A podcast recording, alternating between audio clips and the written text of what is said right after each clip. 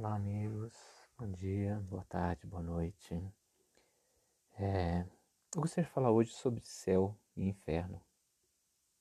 Esses são conceitos complicados de se falar muitas vezes, né? Até porque trazem dentro de si uma série de preconceitos, porque a gente ia pensar, céu é um lugar cheio de anjinho tocando harpa, né?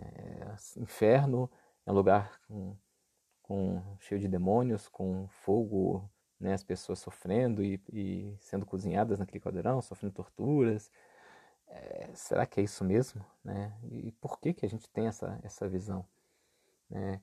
É, o que acontece, gente? O, da mesma forma que a gente não pode, é, não tem como, né, ensinar para uma criança conceitos avançados, né, sobre um assunto qualquer, também funciona assim com a humanidade, né, com os povos.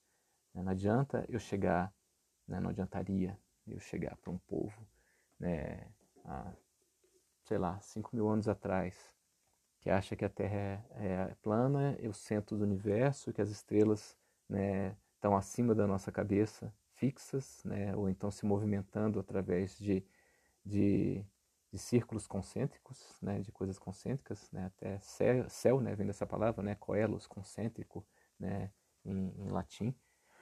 É, então, não adianta a gente chegar para um, um, um povo que tinha esse nível de conhecimento e falar que cada estrela era um sol igual ao nosso, com planetas iguais aos nossos, parecidos com o nosso, né? É, e que, portanto, não fazia sentido dizer que o céu estava em cima. Em cima onde? Em qual estrela, né? E, do mesmo jeito que não fazia de, de sentido dizer que o inferno não estava embaixo, sem saber que a Terra é redonda e que no centro é magma derretido, é uma coisa física, né? Quer dizer, as religiões no passado colocaram até esse conceito básico, né? Céu em cima, inferno embaixo, veio desses antigos momentos aí, e porque não tinha como você explicar, né, com a linguagem, com os conhecimentos da época, por mais que, que chegasse um emissário de Deus que conhecesse tudo, não daria para explicar onde que é o céu, o que que é o céu, porque o povo não estava simplesmente pronto para conhecer aquilo. Seja por falta de conhecimentos científicos, seja por falta de conhecimentos morais, né? Porque você chega, dependendo do conhecimento que você dá, aquilo pode ser mal entendido e mal usado, né? Eles podem não, não, não entender a profundidade. Basta dizer que Jesus veio dois mil anos atrás, é, e ainda hoje as pessoas ainda não conseguem entender que a mensagem era muito simples. Amar ao próximo como a si mesmo, a Deus sobre todas as coisas e ponto, né? Você tem que amar o outro, não, não tem que ficar inventando história, todo o resto é para explicar isso aí. Né?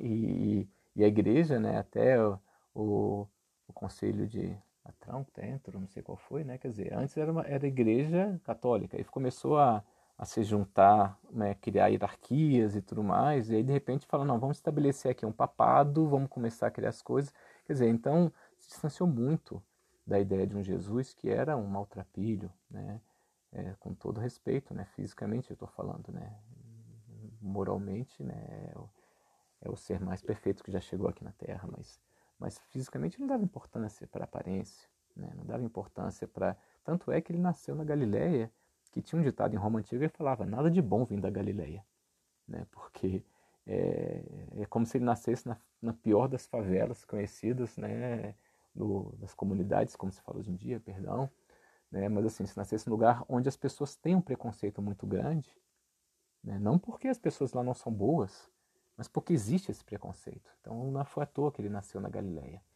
né? E, e assim, era um morador de rua, ele não tinha casa, né?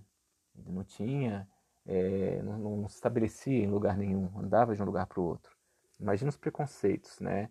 Então, quer dizer, quando a igreja se estabilizou ali, começou a criar essas coisas, começou a escrever, né? Quer dizer, procura nas palavras de Jesus, se em algum momento ele falou, né, do céu ou do inferno do jeito que, que são desenhados aí por muitas religiões, né? Você vai ver que não, não é, né? O céu e o inferno de verdade existem, mas existem dentro de nós.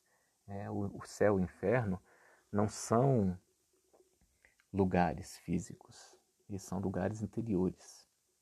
À medida que você tem uma vida que você não se orgulha, você tem uma vida que você faz coisas que você sabe que são erradas e ainda assim faz, né? Você engana, né, a pessoa com quem você se relaciona, você não fala a verdade.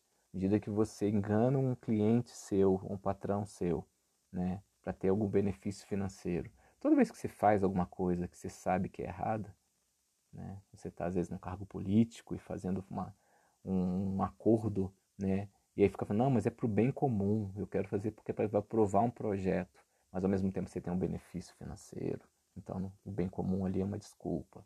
Você sabe que você está errado. E quando você vai fazendo as coisas que você sabe que estão erradas, né, à medida que você vai envelhecendo, que você vai ficando mais sábio, que a saúde vai enfraquecendo, né, você vai ficando de cama, e pior dos casos, depois, até depois de, de morrer, né, você continua vivo, obviamente, né, aqueles pesos todos vão aumentando nas suas costas, e você fala, por quê? Né, poxa, eu fiz isso, adiantou alguma coisa? Né, e aquele, né, aí você cria o seu inferno particular. São as culpas, são as dores, são as coisas que você não consegue se livrar do pensamento até que você comece a fazer as coisas boas. E aí você começa assim, né? Abandonar os velhos hábitos, abandonar os vícios que você sabe que fazem mal à sua saúde, que podem destruir seu corpo. Você começa a ser honesto com as pessoas. Poxa, mas eu vou contar para minha esposa isso? Vai. Vai contar para sua esposa e vai doer. Mas você tem que fazer com ela o que ela gostaria, que você gostaria que ela fizesse com você. Você não pode ter nada errado, não pode esconder as coisas, né? Ah, mas eu vou é, confessar para o meu patrão que eu desviei isso aqui. Você não precisa confessar, você pode devolver. Você pode é, conversar com ele e falar, olha, aconteceu uma coisa na minha vida, eu precisei disso. Não tenho orgulho, fiz isso e quero agora compensar com o senhor. Né? Estou falando justamente porque eu quero acertar as coisas. Ah, mas eu vou falar para o meu empregado que eu fiz. Vai! Gente, o caminho... Por que que Jesus falou que a porta... né, do céu é estreita, né? A porta do bem é estreita, justamente porque é difícil, né? É difícil você assumir que você está fazendo errado, né? Não só para os outros, mas como para você mesmo. Você tem que chegar e olhar para si e falar, poxa, está errado, né? A gente não pode ser egoísta e querer fazer as coisas só por nós, até nos casos extremos, como a gente percebe, né, do, de pessoas que se suicidam por culpa, ou mesmo que não sabe o que, que é, por não se sentir útil, não se sentir forte, é um, é um egoísmo muito grande. Porque você não pensa que tem um monte de gente que te ama em volta, né? Você não pensa que tem um filho que está querendo te usar como exemplo, você não tem um pai que põe em você esperanças do futuro, tem amigos que vão, vão sofrer com isso, e não só do suicídio, né, de tudo, né? Como é que seu filho, né, se comportaria se, sabendo que você fez o que você fez, seja com a sua esposa, seja com seu pai, seja com seu marido, seja com o que for, né? Então, quer dizer, é, a gente tem que viver para a gente poder ter orgulho de tudo que a gente faz frente aos outros. E à medida que a gente começa a fazer isso, começa a ajudar as pessoas desinteressadamente, começa a dar um sorriso. O cara vem pedir um dinheiro e você não tem o dinheiro, dá um sorriso. Ô, meu amigo, realmente eu não tenho dinheiro hoje aqui, mas o que é que você está precisando? Como é que você veio para cá, parar aqui? Será que eu posso te ajudar de alguma outra forma? Ou então dá o dinheiro se tiver, mas dá o dinheiro também de coração. Não é dar o dinheiro para, não, sai daqui, né? Quer dizer, mais importante do que o dinheiro é você gastar um momento ali, ter um carinho para uma pessoa que você nem conhece, mas, poxa, tá uma situação horrível. Imagina você que está na rua e ter que pedir para poder sobreviver. À medida que você começa a ter empatia, você começa a gostar das pessoas em volta, você começa a fazer o seu trabalho da melhor forma possível, né? Eu sou gari, mas minha rua vai ser a mais limpa do mundo, né? Eu quero fazer aquilo ali de uma forma que eu tenha orgulho do que eu faço. Eu vou chegar em casa morto de cansado, não interessa se eu estou governando um país ou se eu estou limpando uma rua. Eu vou botar a cabeça no travesseiro e falar, nossa, hoje eu fiz um trabalho lindo. Hoje eu fiz o mundo das pessoas ficar um pouco melhor. Eu aprovei uma lei bonita, eu varri uma rua que ficou ótima, né? Então, acho que isso é importante. E aí é o céu, né? Eu comecei falando do inferno, então o céu está dentro de nós também. Quando você fica tranquilo, quando você fica feliz, quando você fica com consciência, sabendo que você parou de fazer a coisa errada e começou a fazer a coisa certa. Quanto mais você vai fazendo a coisa certa, melhor você vai se sentindo, né? Você vai ficando mais feliz, mais amado. Não estou dizendo que é fácil, é difícil, eu sei. Eu sou cheio de problema e ainda tem muita coisa que ainda tenho que consertar. Mas essas coisas que eu já consertei me deram tanta paz, me deram tanta felicidade que eu acho que vocês têm que tentar também. Porque à medida que você vai consertando aos pouquinhos as coisas, né, e vai pagando os erros, por assim dizer, né, compensando as pessoas, abrindo-se, né, né, não adianta nada eu me confessar para um, uma pessoa da minha religião e e continuar fazendo o mesmo erro ou não fazer nada para reparar. Agora, quando você confessa com a pessoa que sofreu ou com alguém que sofreu, que às vezes a pessoa não está mais nem aqui, e você faz alguma coisa para reparar, né? Você está expondo a sua fraqueza, está expondo a sua dor, e aquela dor diminui, porque você passa a, a, a mostrar, não, eu, eu estou falando justamente porque agora eu quero ser diferente. O que, que eu posso fazer para ser diferente? E aí você cria o céu, seja nessa vida ou na próxima, né? Não precisa nem, não precisa nem desencarnar, não precisa nem morrer para sentir a, o céu, né? Porque você vai ficando cada vez mais feliz. E quando você morre, você vai, né, vai num rojão, né, por assim dizer. Se a gente pensasse que o céu é lá em cima. Uma analogia que eu vi que é muito boa é a da sinfonia. Imagina duas pessoas lado a lado assistindo uma sinfonia, né, de uma orquestra sinfônica.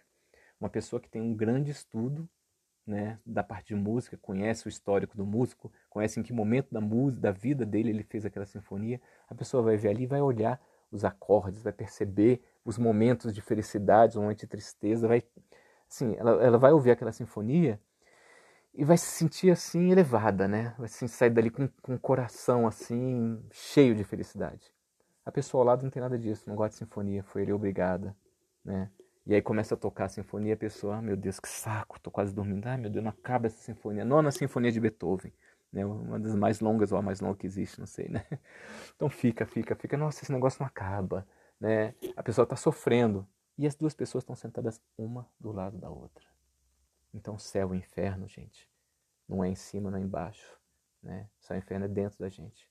Vocês podem estar vivendo a mesma situação, tá todo mundo vivendo a mesma situação, tô gravando isso agora em dois mil e vinte e um, está todo mundo sofrendo com a pandemia. Todos estão passando pela mesma situação, no mundo inteiro, praticamente, né?